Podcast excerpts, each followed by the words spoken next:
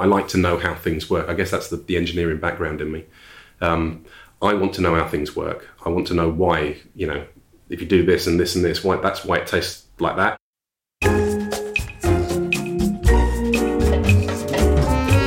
Welcome to the Lush Life Podcast.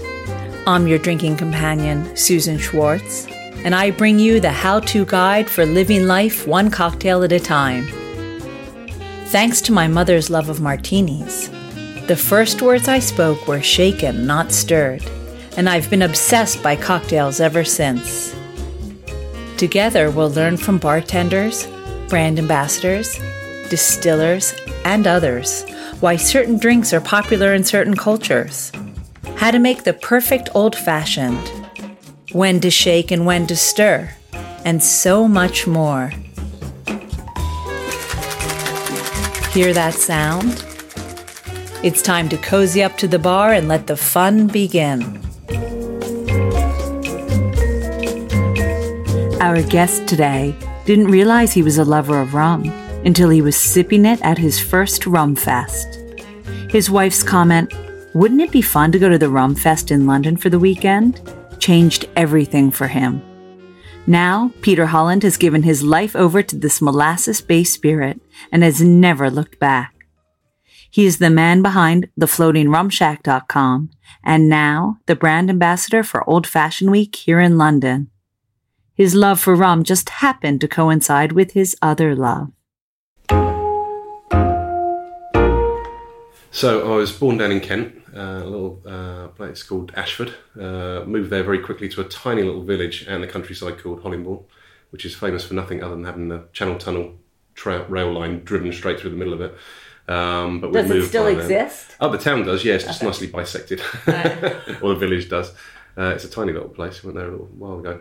Um, moved at the age of seven to High Wycombe, which is just outside, sort of just west of London, uh, which was fortuitous because that gives me access to London in an easy way, uh, which made things on the Floating Rum Shack made things a lot easier. But, So uh, nowhere near the Caribbean. Nowhere near the Caribbean. The clo- no, that's uh, no, that's not quite true. I suppose uh, I moved to Bournemouth about three years ago, and that's you know, I mean, that's by the sea. Right, exactly. we, we got this wet link between us. You know, we get there eventually. You start paddling, don't you? Um, it's pretty sunny down there. It's kind of Caribbean-like. So I'm going to assume you weren't drinking rum yet while you were living there. Uh, no, Bournemouth. No, we were already into it. Um, my rum journey starts in the the late nineties. Uh, so I'd actually maybe mid nineties. I don't know. The, things get a little hazy over the years. Uh, I met the lady who subsequently became my wife in the early nineties. Uh, she's English. Her mum's from Barbados. Her dad's from St Vincent. And so, sort of going round to Pauline's mum and dad's at the weekend, you know, out comes a bottle of rum. On Pete Boy, do you want to drink some rum, kind of thing, and uh, and that kind of got us into it. But at that point, living where we did, there was only Mount Gay Eclipse or Cockspur, Bacardi, of course, Lambs, Captain Morgan, yeah, um, not exactly a massive selection. I'm going to admit, yeah, we're going to talk about spice rum at some point. I'm going to have to get it out there. I've drunk a lot of Captain Morgan spice in my youth. It happened, you know. Um, So how old were you about this time when you so met your that soon-to-be so, uh, wife? Well, I was, you know, uh, early 20s, 21, 20, But- 20. but you hadn't- know. So this was like, so I'm 45, just, Okay. I'll throw that one out there. I've been out for a little bit, you know, my youthful looks, obviously. Um, so, yeah, so I'd not really considered rum up until meeting Pauline.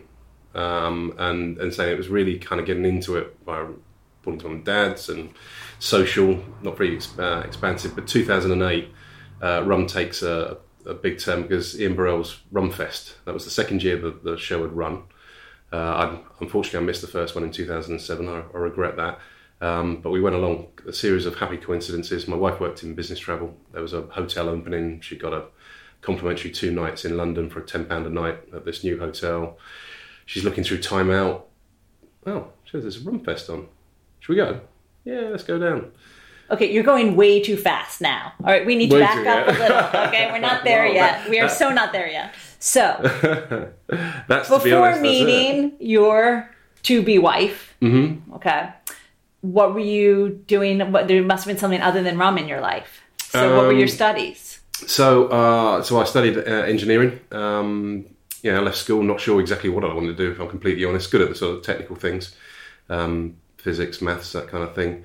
Uh, the uh, careers advice says, "Want to do this?" And you go, "Okay, I'll do it." You know, and you sort of do a few things until you, you find your path. Mm-hmm. But that was so that, that last that was um, uh, So, what kind of engineering were so mechanical engineering, yeah, Uh-huh. design engineering. So it's um, computer aided design and manufacture was the first part, and then you know, so it's mechanical side of things, and that led into like the first job, which was working at tool makers. So for plastic injection, yeah, making plastic injection mold tools. Okay. So it's- you're making stuff. Uh-huh. Very, very diverse. Definitely not, you know, definitely nothing to do with the drinks. So you were chugging along with that. doing my thing. Yeah, Uh-huh. absolutely. Met your girlfriend, soon to be girlfriend. Yeah. That would be then your wife. Yes, met her and college, you yeah. go over to her house for the first time, and he plops. The father plops a bottle of rum. Mount Gay out. Yes, Yeah, and it's Mount Gay. You was remember? Mount Gay Eclipse. Yeah, that was. And uh, that was Were you a rum drinker before that? God no, No. no, no, cider, lager. At, at best, proper you know. Brit. Honestly, yeah, a proper Brit, and my, my waistline uh, has never recovered. If I'm honest, um, it's I, I would definitely not a technical. Yeah, uh, there was nothing classy about my drinking back then. It was all very basic, and uh, and I wouldn't say I was particularly good at it. A few pints in, I'd, So I know I'd be this is a while- over. I know this is a while ago, but do you remember taking the first sip or going, "Oh, I'll try this rum"? Probably uh, the first sip was probably mixed, uh, probably with cola. Because I can't imagine what else it would have been back then. Uh, drinking rum neat didn't come along for a little bit later. In fact, again, I've got to blame blame. Is that the right word?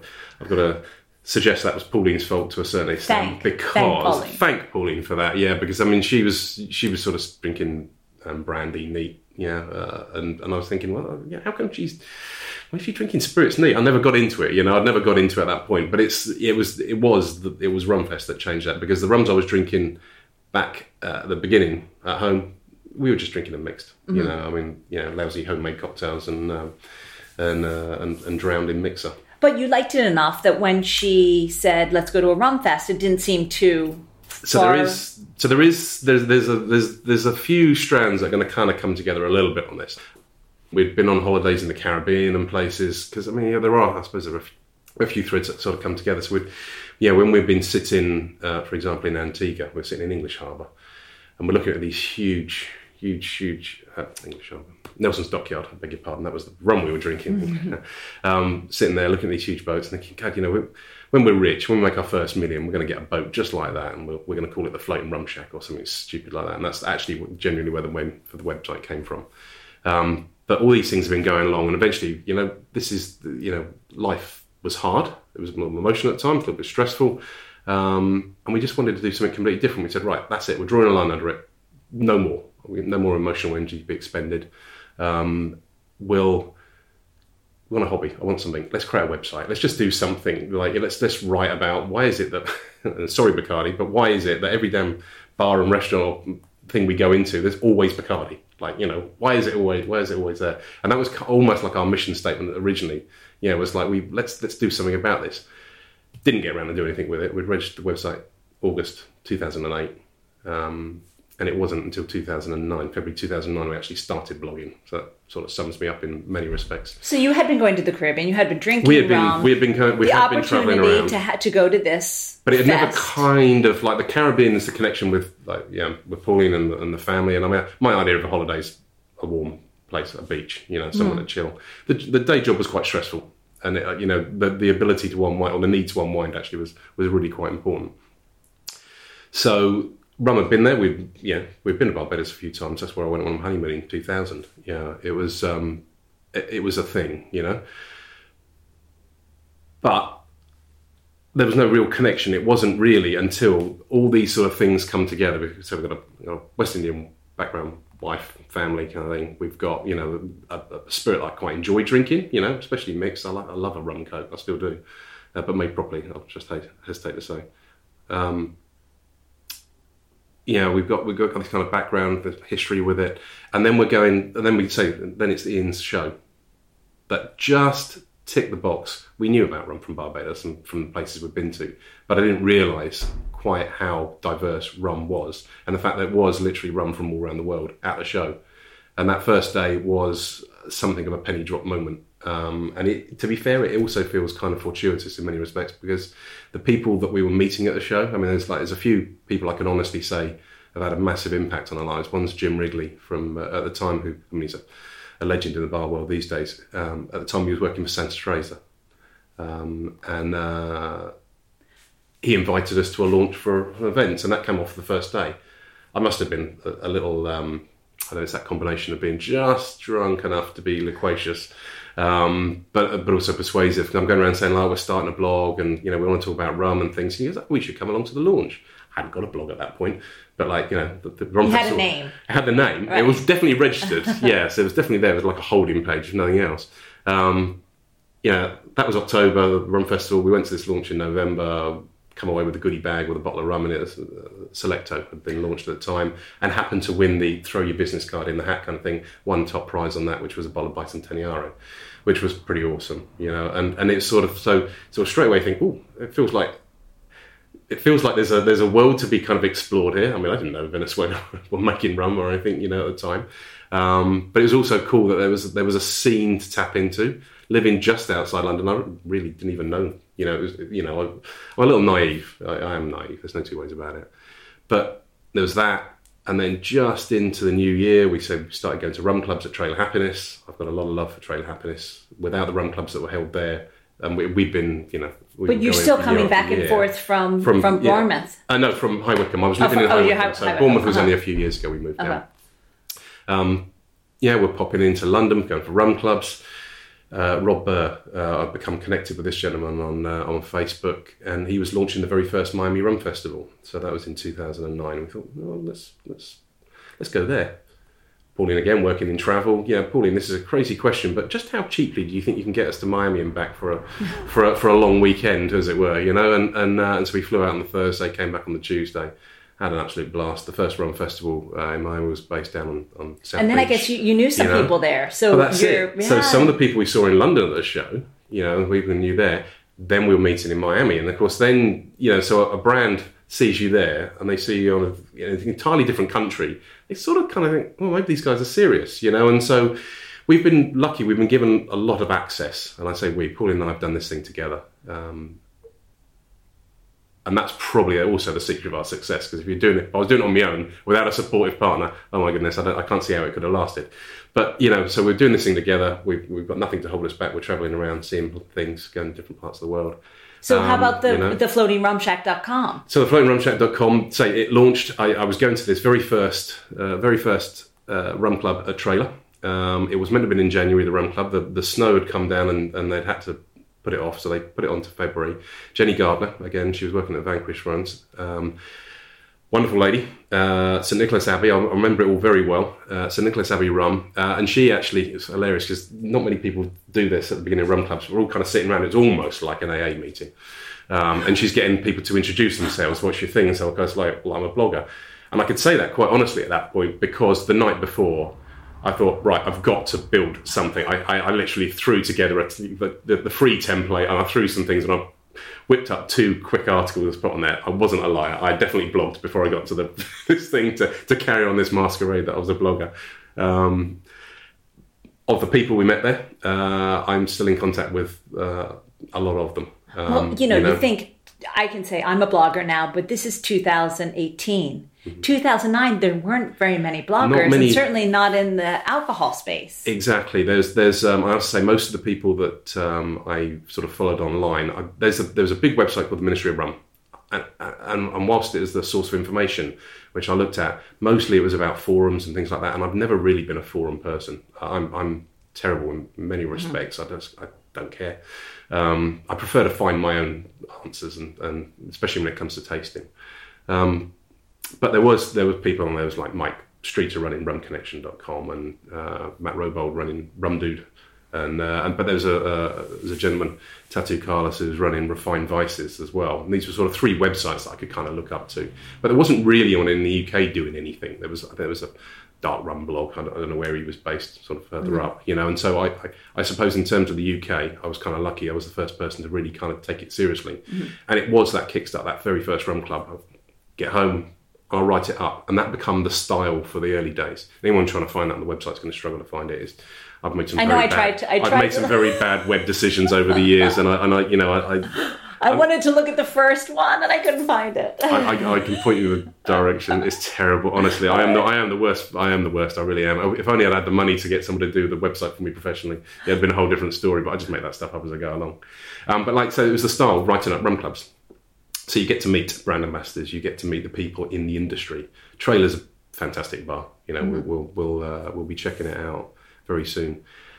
It's a wonderful bar. People come to it. It's got a reputation in the industry It's for education, for rum absolutely. clubs, that kind of thing. And so over the years, you get to meet pretty much because everyone's coming to a single point. You know, so lots of different brands come in. So you meet people over the years.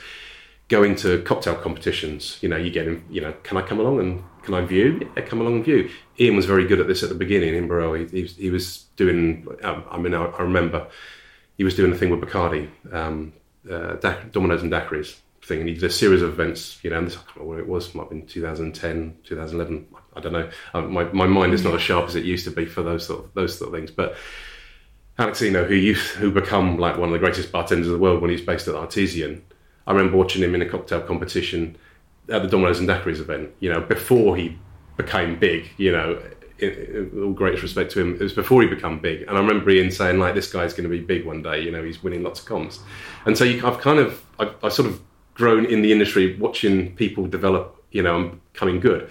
And I, I'm not, I'm not going to. It sounds terribly boastful to say this, but I, I, I like to think I'm a, a good judge of character when I spot qualities within people. And you can always tell in the industry, the drinks industry, you just you stand out. Some people stand out. And you're like, keep an eye on that one because fairly soon they're going to be running their own chain of bars or whatever like that, and they might just been a bartender at the time. You know, and you spot the good people, and and and, and I guess between Pauline and I going to these events, Pauline has a very kind of personable. She, you know, she we'll, we'll be driving yeah, we're in the car because we took it in turns to drive to these events. You know, we, it's very expensive going by train all the time. It's also quite inconvenient, but we we take it in turns. So I'll be driving back and Pauline again. Oh, did you know so and so? Like, you know, she, he's got a got a new girlfriend, or so and so's having a baby, or something like that. And we get all these little details, and it's not necessarily about trying to get freebies or anything like that. We just get to know people. You know, the, the bartending world is is wonderful. There's some really cool people in it, and, and you know, I, I'm a little disconnected in some respects now. I don't know about the latest generation of people because I'm not in London as much as I I was, uh, regrettably.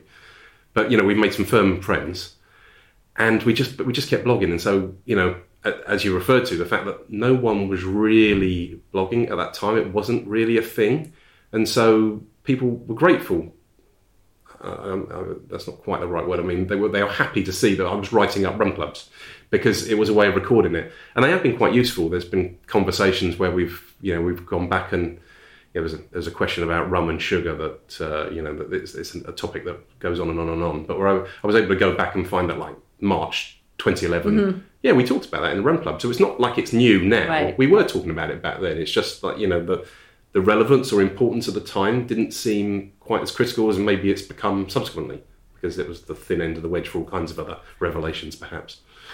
How long do you think it took you before you really felt like you knew what you were talking about? You know, you had really become an authority. So that that's so uh, so the, I'm not the most confident of people, and so for a long time it was just a hobby. Um, I remember um, Stephanie Holt, who was working for Eldorado at the time. She she was trying to get me to go down and do a rum club at a, a location just sort of Kent direction. And she's saying, "You're more than ready for this. You know, just get on and do it." And I, at the time, I was like, "I'm not. I'm not ready. This is terrifying." You know, and the people at the bar were asking me to go along and do it, but I go, I'm, "No, no, no, I'm not ready." I was just enjoying learning. You know, I like to know how things work. I guess that's the, the engineering background in me. Um, I want to know how things work. I want to know why. You know, if you do this and this and this, why that's why it tastes like that. You know, it's, it's an analytical process to me, which is why I can I, I get I have a, a healthy disregard for the more creative levels of marketing that are a bit fanciful. I don't care whether it's aged above the clouds, particularly mm-hmm. for me. Colder, yeah, aged above the clouds equals colder climate. Right. Equals lower evaporation rates makes more commercial rhetoric. sense. So you don't lose so much stock. No you know. rhetoric for you. You Yeah, just it's want like you know, there's a reason for it. They're Right. doing it for a reason. They're not doing it for fanciful Right. reasons. There's a thing, but you can you can dress it up in a story. So, well, back to you. The so did you do that rum club? That one I didn't do, no. Um, and I, I, I Did you regret I it after I you did it? sort of. You know what? Yeah, I wish I'd got going a bit sooner. Uh-huh. But you know, but I mean, I'm, I don't believe in karma particularly, but, but everything happens in its time. Mm-hmm. Um, and you know, also balance against the fact that I'm, I'm still working Right. full time. You know, we're, we're, we're, we're doing as much in the world of rum as we can do, but we've kind of hit a bit of a glass ceiling in terms of every, literally every day of holiday allocation is given over to some rum related thing or other. You know, I'm, I'm begging the, the boss at work, can I come in an hour early so I can get away an hour early so I can get into London? And, and it got to the point we were traveling into London two, three times a week. It's tiring, you know, mm. it's long, but you, you just literally, there's nothing more you can do. But I was enjoying learning, I was enjoying writing things up, you know, and I have to say it at some I'll have to admit it at some point, but when you have a blog, when you have social media channels, people send you stuff. It's amazing. Like, you know, it's like, wow, we spent a lot of money developing our rum collection, we were buying a lot. And then the balance sort of shifted, and people were like sending us a lot as well. And you're like, you, you know, it's like fantastic. Actually, I, I can, uh, there's one again. This sounds like one of the most naive things, but Tatu met, met uh, of Refined Vices. He was at Rum Fest. I think the second one we went to. I think it was the 2010. And I said to him, like, so how do you get like all these bottles for review? And he goes, like, I just asked them. I, oh wow, that's complicated, isn't it? You know. but now I, I can't. I think I think things have changed because people sort of see. I it's going to sound like a grumpy old man kind of approach, but I see some people getting into it for the wrong reasons. We enjoyed Yes. the we enjoyed the social crack. We enjoyed learning new things, you know, and, and it was a wonderful, wonderful counter to the stresses of the day job, which just got more and more stressful, quite frankly, and it got more and more stressful right up until, um, uh, you know, I'm running a department of people. I've got no desire to manage people ever again. Thank you. I'm, I'm quite happy being freelance. You know, it was it, it brought its own challenges. Um, Did you? big department. Sorry. An American corporation bought the company. Yeah. No, I was going to say, uh, did and, you? and I just wanted to jump ship then because it got very corporate very quickly. Did you see that this could be a possibility as work? So, um, when I registered the website prior to it, so this is my thoughts right back in 2008, I actually genuinely, between Paul and I, we thought, what if we work very hard and develop something? Somebody might want to take it off of us at one point. Mm-hmm. And I thought, well, you could create a web presence. To be fair, it didn't take very long to realise that actually the Floating Rum Shack without Pete Holland is nothing more than a, a web domain, and so it actually isn't really worth anything Right. at all. So as long as I was kind of part of it, so I could have, if I'd been more motivated to do some things, more confident, whatever. You know, we, we, there's all sorts of funny things we've been doing. I've had people over the all over the years saying you should be doing video content, you should be doing, you know, all the rest of it, doing podcasts, yeah, things. Watch out. Uh, yeah, exactly. um, so all sorts of things we could have been doing, but it was, you know, but then I realised that it wasn't necessarily a saleable thing. However, Mike Streeter, rumconnection.com, I'm gonna, you know, there's these, these three guys. I, I I love their websites. I love the style. They're all different, offering something different, and I kind of took them as an inspiration. We met Mike out in Miami. It was the, the I think it was the second rum festival we went out for. Um, we'd really only spoken via email a couple of times. Um, he lived down in Key West. We ended up sort of catching up the following year when we went out to Miami. Again, we're doing this annually, you know, it's become a thing. Uh, we went down to Key West to go and see him. He was a guy that was living full time in rum at that point. And so Mike has always been a few years ahead of me of where I kind of wanted to be, if you know what I mean. But I knew that it's possible to go full time in rum if you can build an appropriate model around you of, of something that's commercially viable.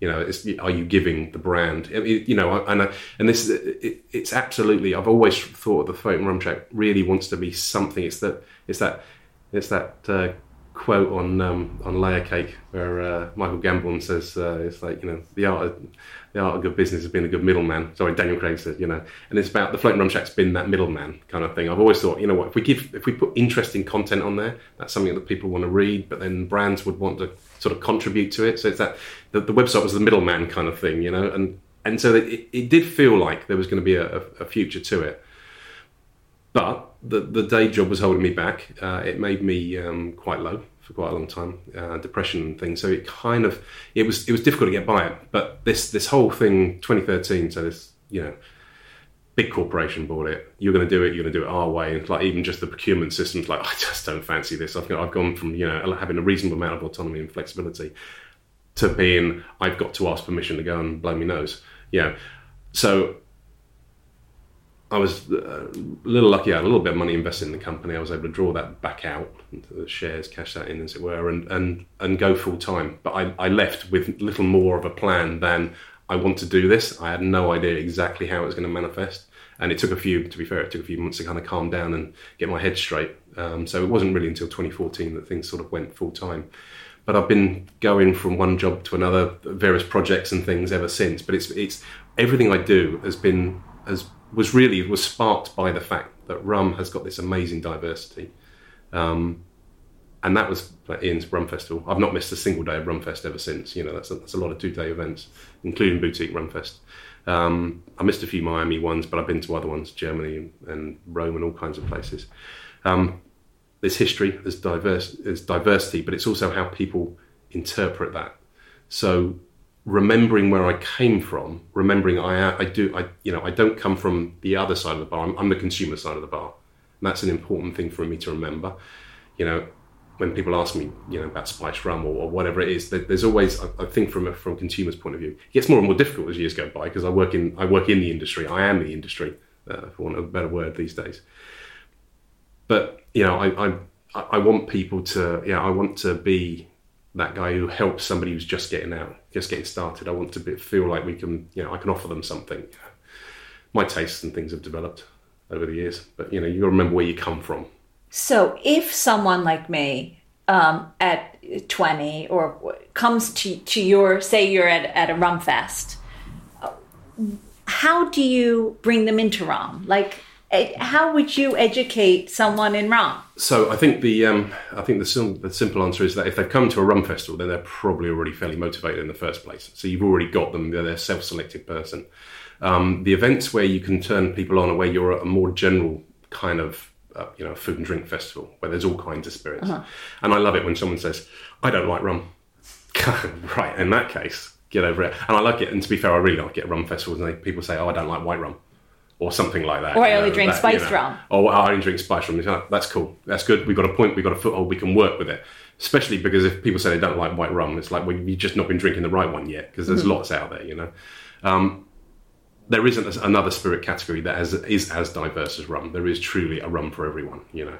But but why stick with you know? I mean, you know, you might ask me, well, why not diversify into other categories, other spirit categories and things? Well, you know, rum is a lifestyle choice still. It, it still makes me very happy to be associated with rum. You know, there's, there's lots to it, lots to it.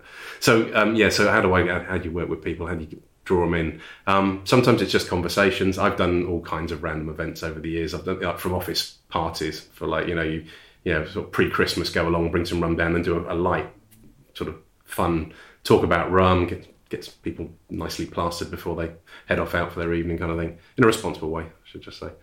Um, yeah, th- there's all sorts, and and sometimes people just say, "Yeah, I see what you're saying, but I still prefer whiskey." That's fine. Well, you, you, know, everyone likes what they like, but you know, uh, but but switching people on to something new, and especially if you understand why it tastes the way it does, you know, it means you can make more informed decisions kind of going forward. So I, I kind of want to, you know, I don't want to tell people what they like. That, that's just ridiculous. You know, I mean, you know, Sunday afternoon at, at Pauline's mum and dad's, this is still the case now. You'll, you'll have people around there from Trinidad, from, from Grenada, St. Vincent, Barbados, Jamaica, and, and every one of those people from those islands, you know, and they are probably from the islands. Yeah, they, they grew up in the islands and moved to the UK.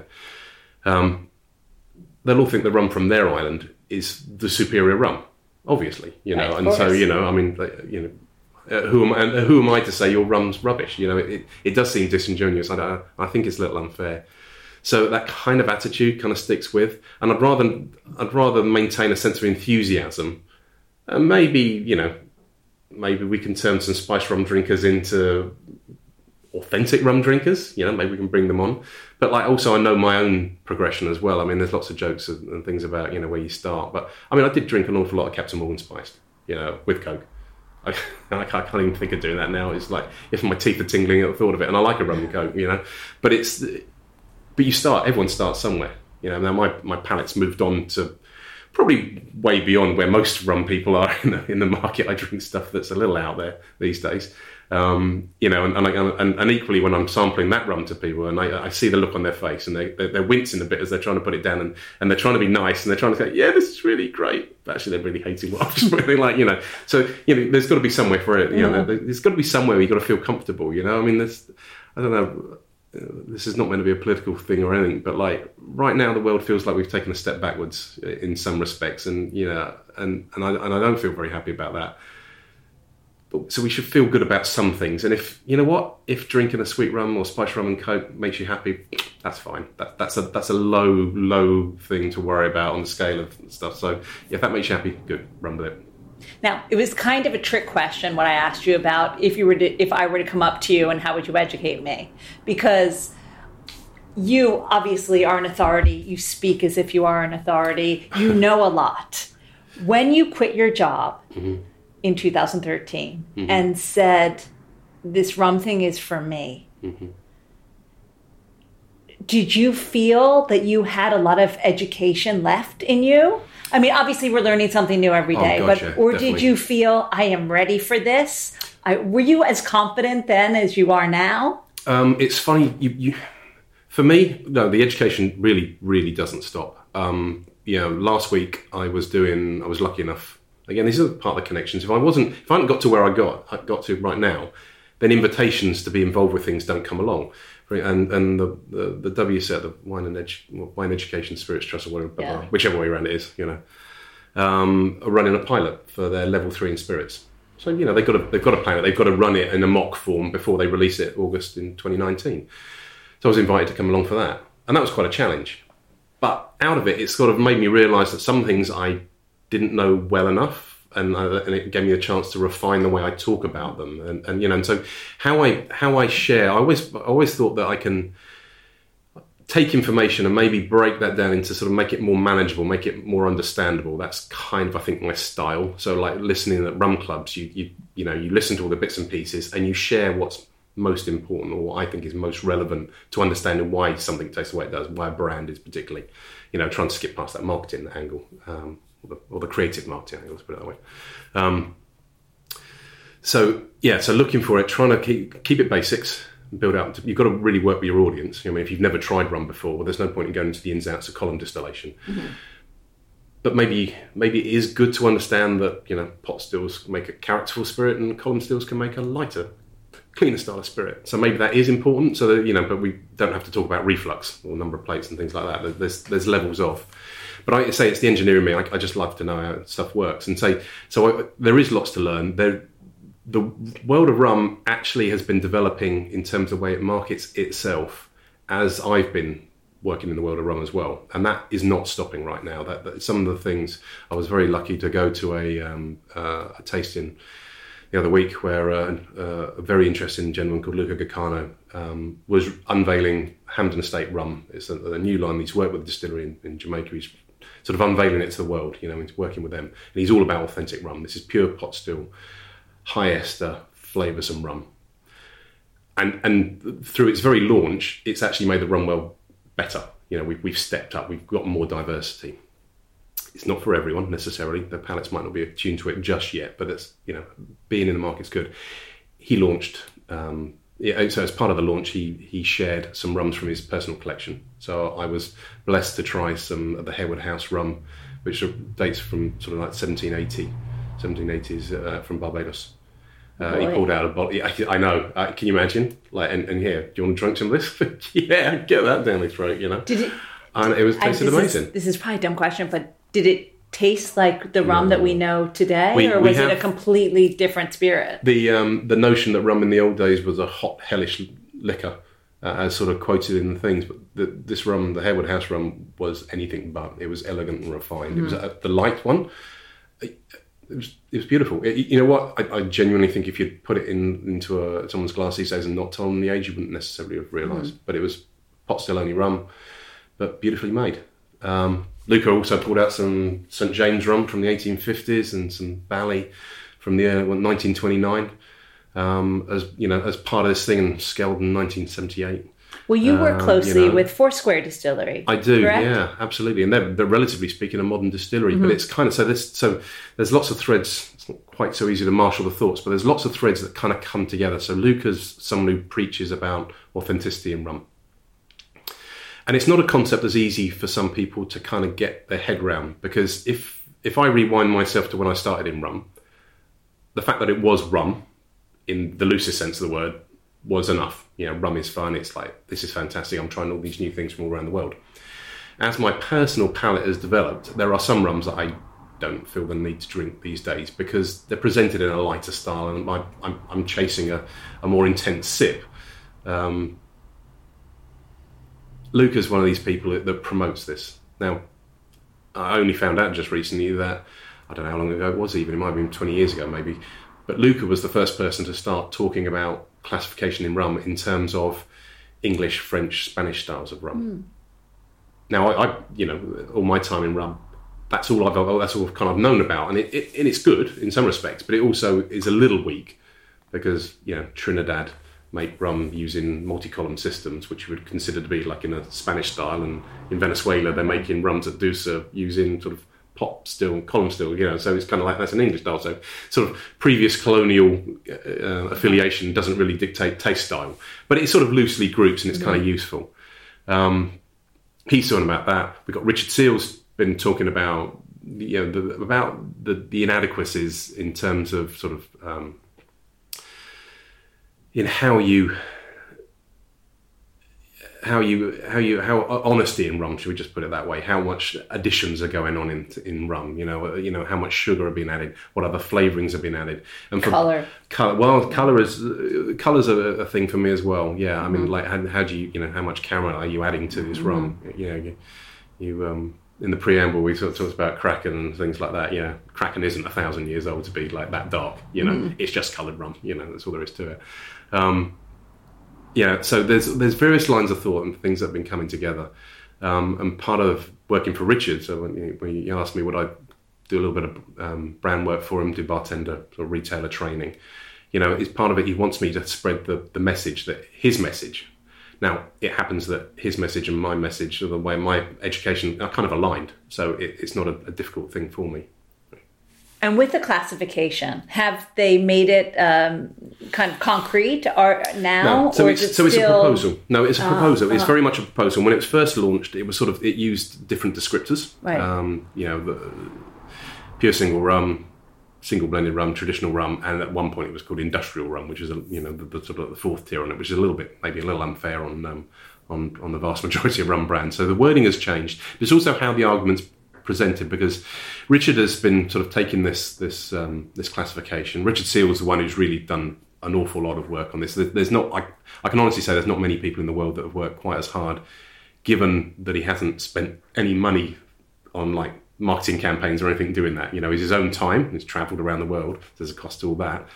But he hasn't really spent money, you know, on, on tennis. So this is about an argument, putting forward this this mm-hmm. argument and, uh, and having it challenged. You know, we've been at Tales of the Cocktail where people have, you know, have come back and been asking questions, and so it's been challenged. It's been maybe the wording has been refined on it, but it ultimately the whole thing, whether whether anyone agrees with the wording, you know, pure single rum, traditional single blended rum, things like that. If they disagree or don't disagree, what it has forced is people to look again at the industry and to ask ourselves some questions. You know, is it fair? To do X, Y, and Z. I mean, there are there, there are brands out there that um, have been calling themselves rum. They've been adding a lot of sugar to their rum. They've been adding a lot of vanillin to their mm. rum, i.e., flavouring. And, and under a lot, of, pretty much all the regulations, you're not allowed to flavour rum. You know, it's a little bit tricky with spice rum. So I think we're sort of, it's almost like people are going, well, you know, I, I, as far as I'm concerned, if you write the word spiced in front of rum, you know what you're getting. You've, you've got a flavoured product, so right. that's fine. You know what you're buying. But it's this this idea that people don't necessarily know what they're buying. And so this where additions, you know, adding sugar or adding other flavorings to a spirit and not telling people about it, I feel is a little unfair. I feel it's a lot unfair. I feel it's misleading. You know, you don't know what you're buying. Um, and, and, and to be fair, in this world, other things are coming along. People at the disclosure on additives and things are coming in all different kinds of industries. You know, why, why is the alcohol world you know, why is that the last world that, that, fails to declare what's going on? I mean, you know. Well, how about aging you know. as well? So aging, well, there's, there's all is kinds. That... Again, you know, there, there's there's a few things. It'd be nice that there's a there's a line that gets often wheeled out that rum has no rules. It's not true. Rum does have rules. Um, every local produ- production facility around the world will be working to their local rules. Everywhere, everywhere mm. has rules. Um, but there isn't like a, a global set of rules for rum.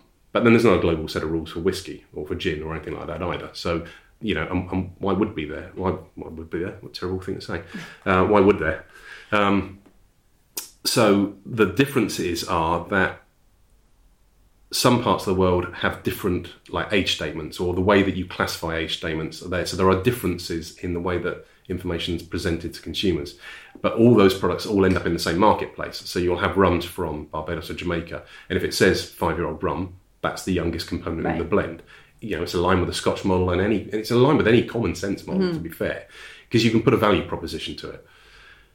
But when you have average age, then that starts getting a bit tricky. So, like, you know, and Solera, I've got no, no issues with Solera, but then when Solera comes with an inferred number next to it, you know, and I've seen it on bar menus, yeah, mm-hmm. all around the world, you know, Zacapa is the most famous one, and I've seen it on menus where the person who's written the menu has added 23 year old, and they've added Right. a year old to it. Zacapa doesn't say 23 year old on the bottle. Mm-hmm. It might have done or inferred it many moons ago, but but it doesn't now. You look on the back of the bottle; it says it's a blend of rums between six and 23. Right. Of course, we have no idea what the component of 23 year old rum is within that. It might be mm. minuscule, it might be significant. We don't know because the brand doesn't tell us. So it's kind of like, you know, so you have to then make your own judgment call. So, you know, when, when you know, Solera's fine. If you like it, you're happy with the price, that's good enough. You know, it's, it's fine. But but there are ones where, you know, that where it's, it's almost like there's just a little bit of information around there. And, and they can tend to be sort of from Central America, kind of, yes, that sort of zone where you see a number and it doesn't necessarily add up to a something you could trust as a an age statement. So there's there's things like that that kind of bug me a little bit, and and that's sort of drives me to go like, well, you know, if you say I like this this rum, and as long as you you're armed with all the facts that there could be a bit of sugar added to it, a bit of vanillin, or, or whatever else, and that the age statement might not necessarily mean that it's minimum age. If you know all of that, you're happy with the price and you like the way it tastes. Well, you know, that's it. Knock yourself out. Enjoy yourself. You know, there's nothing there's nothing more I could do, and I certainly don't want to change your mind. I might say, "Do you want to try this rum?" and I might bring you something else to it because I think it might might possibly develop your palate. But I mean, I just you know, just even the idea of actually just saying that out loud is kind of like, well, who am I to say what you want? You know, all I can give is people opportunities. I mean, like, yeah, last night I did a Twitter tasting. I like doing Twitter tastings. It was like the 14th or 15th one I've done. You know, and it was an agricole brand, and we were bringing agricole to people that have never really tried agricole before. I'm also conscious of talking a lot here It is a podcast. We want you to when well, it's sort of one thing's flowing, it's disjointed. It all makes sense in the end, I hope. It No, does. it's like my first tasting of cachaça, for example, and my first tasting of rum agricole. These are cane juice spirits. They taste very different to the regular molasses rums that the majority of people are used to.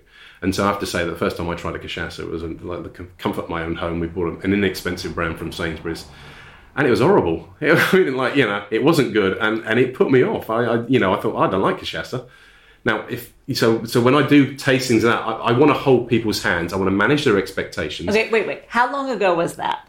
Would you say? Well, that would have been 2009. All right, so, all right. So, it was a I was going to say, yeah, yeah, if yeah. it was like last year, I would say, wouldn't you have known no, better no, not no, to buy no, the no. cheapest No, brand? so now, well, see, the price isn't a nece- oh. price isn't necessarily a guideline. Okay, all right, not the know. cheapest brand. I mean, wouldn't But you have done a little bit more research would now? done. Yeah, and, and I suppose I'm a little old school. I mean, I, I see, you know, people, and this is maybe where I've.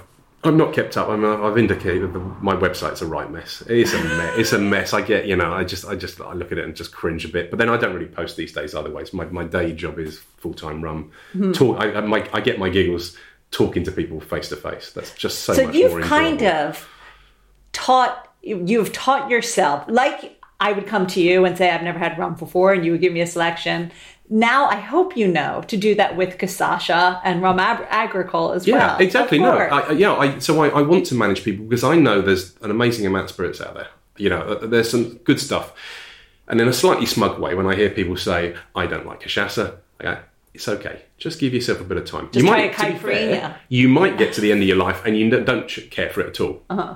But you know, I mean, like, you know, I'm, I'm, you know, when I was a kid, you know, I don't like parsnips.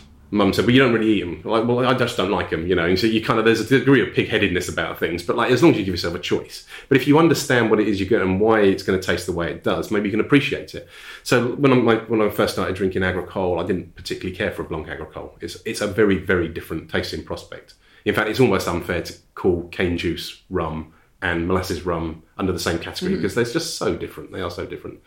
It's actually aging that, can, that brings things together. If you try an old rum, an old agricole, then there's the, the influence of wood brings the sort of flavor profiles together and you can understand it. But now I love it. You know, I, I, I genuinely love drinking unaged cachaça or unaged agricole. You know, it's a vibrancy. It's like you can taste the cane. Mm. You know, it's interesting, but it isn't. You know, it, you know, having made the mistakes, I kind of don't want other people to suffer in the same way. I want them to understand why, uh, why manage to say manage that expectation of the way it's going to taste the, the way it does. But I, you know, I can get quite. I mean, you have to after a while. You can't keep drinking the same stuff. You have to keep moving on. Some of the proudest things I've got in my collection at home. Some of the things I, I you know, I'm very happy to have are single cane varieties of agricole, like blue cane or, or, red cane or whatever like that, or black cane from yeah, Marie You know, so actual single varieties of sugar cane. And if you can taste the difference between that, now you're tasting actual cane, you know, and, and like, uh, yeah, Clement, the, the, Rum Clement were the one that kind of find, I suppose, really hammered it home a few years back. Um, lovely lady called Emily um, was working with us. She she was with Rum Clement. She got me to try their, their, their vintage Canne Bleue. So every year they release a vintage of you know, the thing. And, and and when you try two or three of these from previous years, you realise that this vintage tastes different. And so, whilst there are other production factors that can affect this, effectively what you're tasting is maybe a good growing season or a bad growing mm. season, or was it very wet when it was harvested because they got an excessive amount of moisture in the in the crushing and things like that. So, you know, you're starting to get a sense of the land and say there's a Longueteau have got a um, uh, uh, they're, they're, a little bit geeky. They don't sell it in the mainstream, but they've got Field One and Field Nine. So this literally, like, I can't remember which way around it is. I think Field One might be up on the top of a hill, sunny, well drained. The other one down in the bottom of the valley or whatever, you know, a little bit more shady, a lower set, and but the cane type is the same, the processing is exactly the same, and yet they taste very different. Mm-hmm. So I kind of like the idea of exploring the notion of terroir in spirits. I don't I don't get a sense of terroir from molasses rums because molasses is a byproduct of sugar production, and any sense of terroir has long been boiled out of the, the molasses to to my uh, mind. Um, I'm not saying that molasses doesn't taste different, because I'm sure it can taste a little different, but that sense of connection to land has been lost. But with cane juice spirits, you've got a sense of connection. So I've got Paranubes at home, you know, it's a, a, a, a rum made in Oaxaca, you know, cane juice up in the, you know, and, and it's just like, I can't remember what strength it is, 50, no, 54 or something like that percent, 56% ABV. It's delicious. It's amazing, but it's powerful, unaged spirit. I mean, it's like it, it almost it almost doesn't taste like rum. It almost tastes more mezcal like, to be fair. But it's you know discovering things like this. This is where I get my jollies now. But I have to say, rewind. Remember that you know when I'm working at a rum festival, a good fifty percent of the people that come to the stand are going like, "What spice rum do you got?" And that's their, that's their opening gambit because a lot of people are into yeah, what is the, one of the fastest growing categories, subcategories in rum is spice rum, you know, and that's that's the hook that got them in. But just remember, I did drink a lot of spice rum way back when, so you know. It's okay. Uh, we can move people along. Hopefully, hopefully they move along. Maybe they won't. Maybe they'll drink it that until the day they die. But like you know, but if I can introduce some other interesting booze in the, along the way, then so much the better.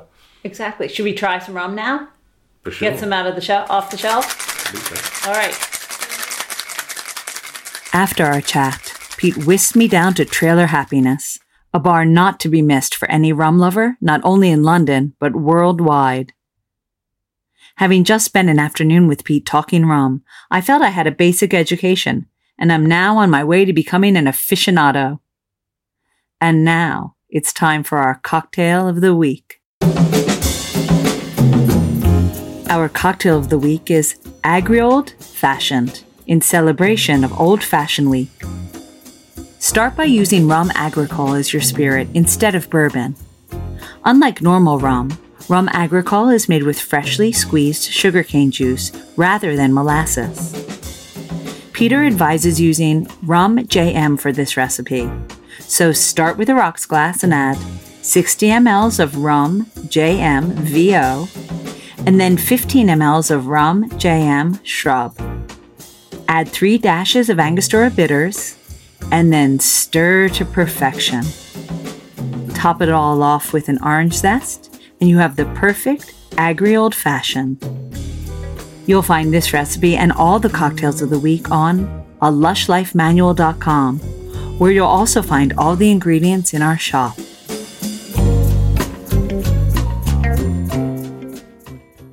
Even though we didn't discuss it, Peter is the brand ambassador for Old Fashion Week, which is now until November 10th worldwide.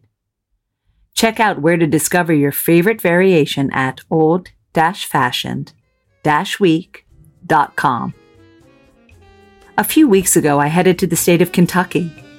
Next time on Lush Life, my guest is a man who created his own brewery in the heart of the U.S., using the techniques he brought back from Japan. Until next time, bottoms up. Thanks for listening to the Lush Life podcast, the sister of A Lush Life Manual. For more information and links to everything you heard, plus a bit more, please visit a lushlifemanual.com. Always remember the wise words of Oscar Wilde all things in moderation, including moderation. And always drink responsibly. Okay, I said that last part. Theme music is by Steven Shapiro and used with permission. Lush Life is produced by Evo Terra, and I'm your hostess, Susan Schwartz. I'll see you at the bar.